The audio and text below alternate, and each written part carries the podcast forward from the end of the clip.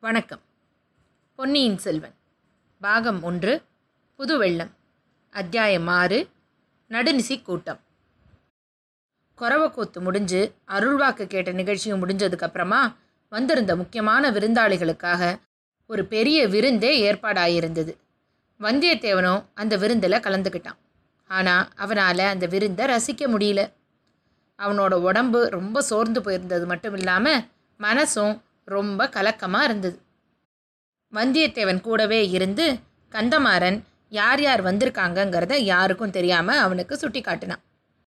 பழுவேட்டரையரையும் சம்புவரையரையும் தவிர மழப்பாடி தென்னவன் மழவரையர் குன்றத்தூர் பெருநிலக்கிழார் மும்முடி பல்லவரையர் தான்தொங்கி கலிங்கராயர் வணங்காமுடி முனையரையர் தேவசேனாதிபதி பூவரையர் அஞ்சாத சிங்கமுத்தரையர் இரட்டைக்குடை ராஜாளியார் கொல்லிமலை பெருநிலவேளார் அப்படின்னு ஒவ்வொருத்தரையும் வந்தியத்தேவனுக்கு யாருன்னு காமிச்சு கொடுத்தான். அவங்க யாருமே சாதாரணமான ஆட்கள் கிடையாது.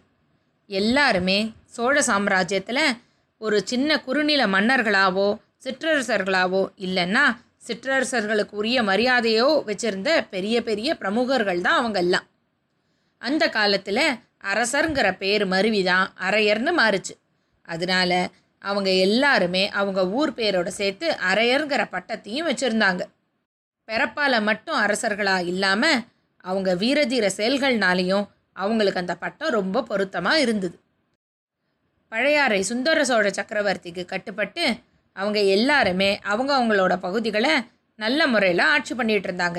அதில் சில பேர் சோழ சாம்ராஜ்யத்தில் பெரிய பெரிய பதவிகளையும் வகித்து வந்தாங்க. நியாயமாக பார்த்தா இவங்க எல்லாரையும் ஒரே இடத்துல பார்த்ததை நினச்சி வந்தியத்தேவன் ரொம்ப சந்தோஷமாக இருந்திருக்கணும். ஆனால் அவனுக்கு மனசில் கொஞ்சம் கூட மகிழ்ச்சியே இல்லை. அதுக்கு பதிலாக ஏன் இவங்க எல்லாரும் இங்கே வந்திருக்காங்க? அப்படிங்கிற எண்ணம் தான் ஓடிக்கிட்டு இருந்தது. நிறைய விருந்தினர்கள் வந்ததுனால கந்தமாறன் கடம்பூர் மாளிகையோட மேல் மாடத்தில் மூலையில் இருந்த திறந்த மண்டபத்தில் வந்தியத்தேவனுக்காக படுக்கிறதுக்கு இடம் ஒதுக்கி கொடுத்தான். வந்தியத்தேவா நீ ரொம்ப களைச்சு போயிருக்க. அதனால நிம்மதியாக படுத்து தூங்கு. நான் மீதி விருந்தாளிகள் எல்லாம் கவனிச்சிட்டு ஓம் பக்கத்திலேயே வந்து படுத்துக்கிறேன் அப்படின்னு சொல்லிட்டு கந்தமாறன் கிளம்பி போயிடுறான். படுத்த உடனேயே வந்தியத்தேவன் இருந்த களைப்பில் நல்லா தூங்கிடுறான்.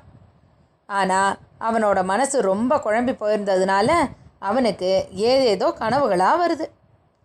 ஒரு பக்கம் வந்தியத்தேவனை சுற்றி நூறு நரிகள் அவனை வேட்டையாட காத்திருக்கிற மாதிரியும் இன்னொரு பக்கம் நூறு வேட்டை நாய்கள் நாக்க தொங்க போட்டுக்கிட்டு அவனை வேட்டையாடுறதுக்கு தயாராக இருக்கிற மாதிரியும் அவனுக்கு தோணுது. இப்படி நரிகளுக்கும் நாய்களுக்கும் நடுவில் மாட்டிக்கிட்டோமே அப்படின்னு அவன் சுற்றி தேடுற போது அவனுக்கு எதிர ஒரு கோவில் இருக்கவும் அந்த கோவிலுக்குள்ளே வேகமாக ஓடி போய் கதவை சாத்திக்கிறான். அதுக்கப்புறமா தான் அது காளி கோவில்னே தெரியுது. அவன் அப்பாடா தப்பிச்சோம் அப்படின்னு நினச்சி திரும்பி பார்க்கறதுக்குள்ளேயே கையில் அருவாளோட ஒரு பூசாரி வந்து வந்தியத்தேவன் முன்னாடி நின்று நீ அரச குலத்தை சேர்ந்தவன் தானே. உன்னோட அரச குலம் எவ்வளவு ஆண்டுகள் பழமையானது. அப்படின்னு கேட்க அதுக்கு உடனே வந்தியத்தேவனும் நான் வானர் குலத்தை சேர்ந்தவன் எங்கள் குலம் முந்நூறு ஆண்டுகள் பழமையானதுன்னு சொல்ல உன்னோட ரத்தம் காளிக்கு உதவாது அப்படின்னு சொல்லி அவன் மறைஞ்சு போயிடுறான். இப்போ காளி தேவி இருந்த இடத்துல கண்ணபெருமான் இருக்கிற மாதிரியும் யாரோ அவரை புகழ்ந்து பாடுற மாதிரியும் வந்தியத்தேவன் காதில் விழுது. கூர்ந்து கவனிக்கிற போது அது ஆழ்வார்க்கடியானோட குரல்னு தெரியுது. ஆழ்வார்க்கடியான் எங்கன்னு வந்தியத்தேவன் தேடுறப்போ அங்கே எதிர்த்தாப்பில் இருந்த பலிபீடத்தில் ஆழ்வார்க்கடியானோட தலை மட்டும் கண்ணனை பற்றின பாடல்களை பாடிக்கிட்டு இருக்கு. அதை பார்க்க பிடிக்காம வந்தியத்தேவன் தன்னோட தலையை திருப்பவும் அவனோட தலை நல்லா தூணில் இடிச்சுக்குது. தூணில் இடிபடவும் வந்தியத்தேவன் முடிச்சுக்கிறான் கண்ணை திறந்து பார்த்தா அவனுக்கு எதிர்த்தாப்பில் இருந்த கடம்பூர் மாளிகையோட மதில் சுவர் மேலே ஆழ்வார்க்கடியான் நம்பியோட தலை மட்டும் தெரியுது. இதை பார்த்த வந்தியத்தேவனுக்கு இது தன்னோட சித்த பிரமையோ இல்லைன்னா கனவோ அப்படிங்கிறது இல்லைங்கிறதும் புரியுது. எவ்வளவு தடவை கண்ணை சிமிட்டி பார்த்தாலும் அந்த தலை அங்கேயே தான் இருக்குது ஆழ்வார்க்கடியான் நம்பி தன்னோட ரெண்டு கைகள்னாலையும் அந்த மதிலை நல்லா கெட்டியாக பிடிச்சிக்கிட்டு கடம்பூர் மாளிகையோட உள்புறத்தில் என்ன நடக்குதுன்னு உன்னிப்பாக கவனிச்சுக்கிட்டு இருக்கான். இதை பார்த்த வந்தியத்தேவனுக்கு அப்படி என்ன அவன் இவ்வளோ கவனமாக பார்க்குறான்? அப்படிங்கிற ஒரு கேள்வி வருது. அதோடு இல்லாமல் கண்டிப்பாக ஆழ்வார்க்கடியான் நம்பி ஏதோ சூழ்ச்சி பண்ண தான் வந்திருக்கான். அவன் நல்ல எண்ணத்தோடைய கடம்பூருக்கு வரல. தன்னோட நண்பனான கந்தமாறனுக்கு எந்த பிரச்சனையும் இல்லாமல் காப்பாற்ற வேண்டியது தன்னோட கடமை அப்படின்னு முடிவு பண்ணி தான் பக்கத்தில் வச்சுருந்த உடைவாளை எடுத்து இடுப்பில் கட்டிக்கிட்டு வேகமாக ஆழ்வார்க்கடியானோட தலை எந்த பக்கம் தெரிஞ்சுதோ அதை நோக்கி போகிறான் கடம்பூர் மாளிகையோட மேல் மாடத்தில் ஒரு மூலையில் தானே வந்தியத்தேவன் படுத்துக்கிட்டு இருந்தான். அங்கேருந்து எதிர்த்தாப்பில் இருக்க மதில் சுவரை அடையிறதுக்காக அவன் மேல் மாடம் முழுக்க தாண்டி போக வேண்டியிருந்தது. வழியில் இருந்த அலங்கார வளைவுகள் மேடைகள் தூண்கள் எல்லாத்தையும் கடந்து அவன் போய்கிட்டு இருக்கும்போது ஒரு இடத்துல ஏதோ பேச்சு குரல் கேட்டுது. அதை கேட்டு ஒரு நிமிஷம் வந்தியத்தேவன் தயங்கி பக்கத்தில் இருந்த தூணை பிடிச்சிக்கிட்டு அது பின்னாடி மறைவாக நின்றுக்கிட்டு யார் பேசுகிறாங்கன்னு கீழே குனிஞ்சு பார்த்தான். அது ஒரு குறுகலான நிலாமுத்தம். அதில் பத்து பன்னெண்டு பேர் உட்காந்துருக்கிறதையும் அவங்கள்லாம் இன்னைக்கு விருந்தில் கலந்துக்கிட்ட சிற்றரசர்களும் பெரிய அதிகாரிகளுங்கிறது வந்தியத்தேவனுக்கு தெரிஞ்சுது. அவங்க எல்லாரும் ஏதோ ஒரு முக்கியமான விஷயத்தை பற்றி யாருக்கும் தெரியாமல் ரகசியமாக பேசுறதுக்காக தான் ஒன்று கூடியிருக்காங்க. அவங்க யார் என்ன பேசுகிறாங்க என்ன பண்ணுறாங்கங்கிறதெல்லாம் தான் ஆழ்வார்க்கடியான் நம்பி அப்படி கூர்ந்து கவனிச்சுக்கிட்டு இருக்கான். சும்மா சொல்லக்கூடாது. ஆழ்வார்க்கடியான் நம்பி பொல்லாத கெட்டிக்காரன்தான் அவன் முழிஞ்சிருக்கிற இடத்துலேருந்து அந்த நிலாமுத்தத்தில் இருக்கிறவங்கள நல்லா பார்க்கவும் அவங்க சொல்கிறதெல்லாம் நல்லா கேட்கவும் முடியும். அதே நேரத்தில் நிலாமுத்தத்தில் இருக்கவங்கனால ஆழ்வார்க்கடியான் நம்பியே பார்க்க முடியாது. அந்த மாதிரி ஒரு இடத்த சரியாக தேர்ந்தெடுத்து ஒளிஞ்சுக்கிட்ட ஆழ்வார்க்கடியான் நம்பி பெரிய புத்திசாலி தான் ஆனால் அவன் கெட்டிக்காரத்தனமெல்லாம் இந்த வந்தியத்தேவன் கிட்ட செல்லாது. அந்த போலி வைஷ்ணவனை எப்படியாவது கையும் களவுமா பிடிச்சிடணும். அப்படின்னு நினச்ச வந்தியத்தேவன் அதே நேரம் கீழே இருக்கிறவங்களுக்கு தெரியாமல் எப்படி அந்த மதில் சுவர்கிட்ட போகிறது அப்படின்னு யோசிக்கிறான்.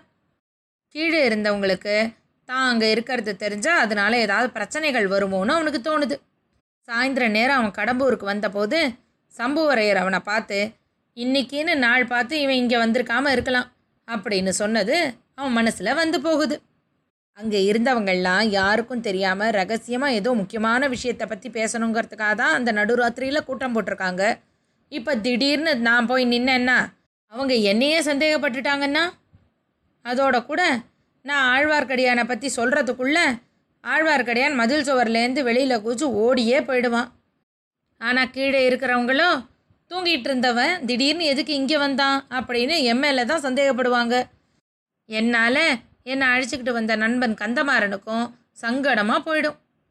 ஆ இந்த கூட்டத்தோட ஓரத்தில் கந்தமாறன் கூட உட்காந்துருக்கானே அவனும் இந்த ஆலோசனையில் கலந்துக்கிறான் போல இருக்கு.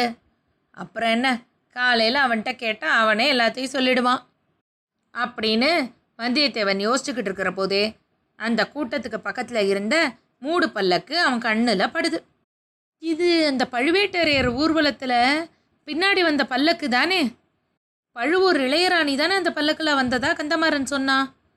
மகாவீரர் பழுவேட்டரையருக்கு இந்த வயசில் இந்த மாதிரி இளையராணி மேலே ஒரு ஆசையா? அவங்கள அந்தப்புறத்துக்கு கூட அனுப்பாமல் தான் கூடவே இல்லை கூட்டிகிட்டு வந்திருக்காரு போல இருக்கு. அவங்கள பார்த்தாலே நமக்கு அருவருப்பாக இருக்குது பழுவேட்டரையருக்கு தான் இளையராணி மேலே ஒரே ஆசைன்னு நினச்சா இந்த ஆழ்வார்க்கடியான் நம்பியும் தானே அவங்க மேலே ஒரே பைத்தியமாக இருக்கான்? இந்த பல்லக்கு இங்கே இருக்கிறதுனால தான் மதில் மேலே ஏறி இங்கே என்ன நடக்குதுன்னு அவன் கூர்ந்து கவனிச்சுக்கிட்டு இருக்கானோ? பழுவூர் இளையராணிக்கும் ஆழ்வார்க்கடியான் நம்பிக்கும் என்ன உறவாக இருக்கும்? ஒருவேளை அவங்க அவனோட சகோதரியாக இருந்து பழுவேட்டரையர் அவங்க யாருக்கும் தெரியாமல் அவங்கள கல்யாணம் பண்ணி தூக்கிட்டு வந்திருப்பாரோ? எப்படியாவது ஒரு சந்தர்ப்பம் கிடச்சா அவங்கக்கிட்ட பேசணுன்னு தான் அவன் இங்கே காத்திருக்கான் போல இருக்கு. அப்படின்னெல்லாம் வந்தியத்தேவன் யோசிச்சுக்கிட்டு இருக்கிற போதே கீழே இருந்த கூட்டத்தில் அவனை பற்றி பேசுறது அவனுக்கு கேட்குது உங்கள் பையனோட சிநேகிதன்னு சொல்லி ஒருத்தன் வந்திருக்கானே அவன் எங்கே படுத்திருக்கான்? நம்ம பேச்சு எதுவும் அவன் காதில் விழுந்துடக்கூடாது.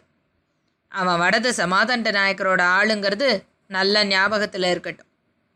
நம்மளோட திட்டமெல்லாம் உறுதியாக நிறைவேறுற வரைக்கும் இதை பற்றி யாருக்குமே தெரியக்கூடாது.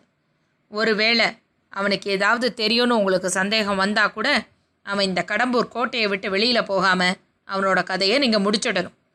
அப்படின்னு பேசினதை கேட்ட வந்தியத்தேவனுக்கு எப்படி இருந்திருக்கும்? அவன் அந்த இடத்த விட்டு அசையவே இல்லை. வடதிச மாதண்ட நாயக்கருங்கிறது யாரு? சுந்தர சோழ சக்கரவர்த்தியோட மூத்த குமாரனும் அடுத்த பட்டத்து இளவரசுமான ஆதித்த கரிகாலர் தானே? அவருக்கு தெரியாமல் இவங்கெல்லாம் அப்படி என்ன ரகசியம் பேச போகிறாங்க அதை முழுசாக தெரிஞ்சுக்கிட்டே ஆகணும் அப்படின்னு வந்தியத்தேவனுக்கு உறுதியாக தோணுது.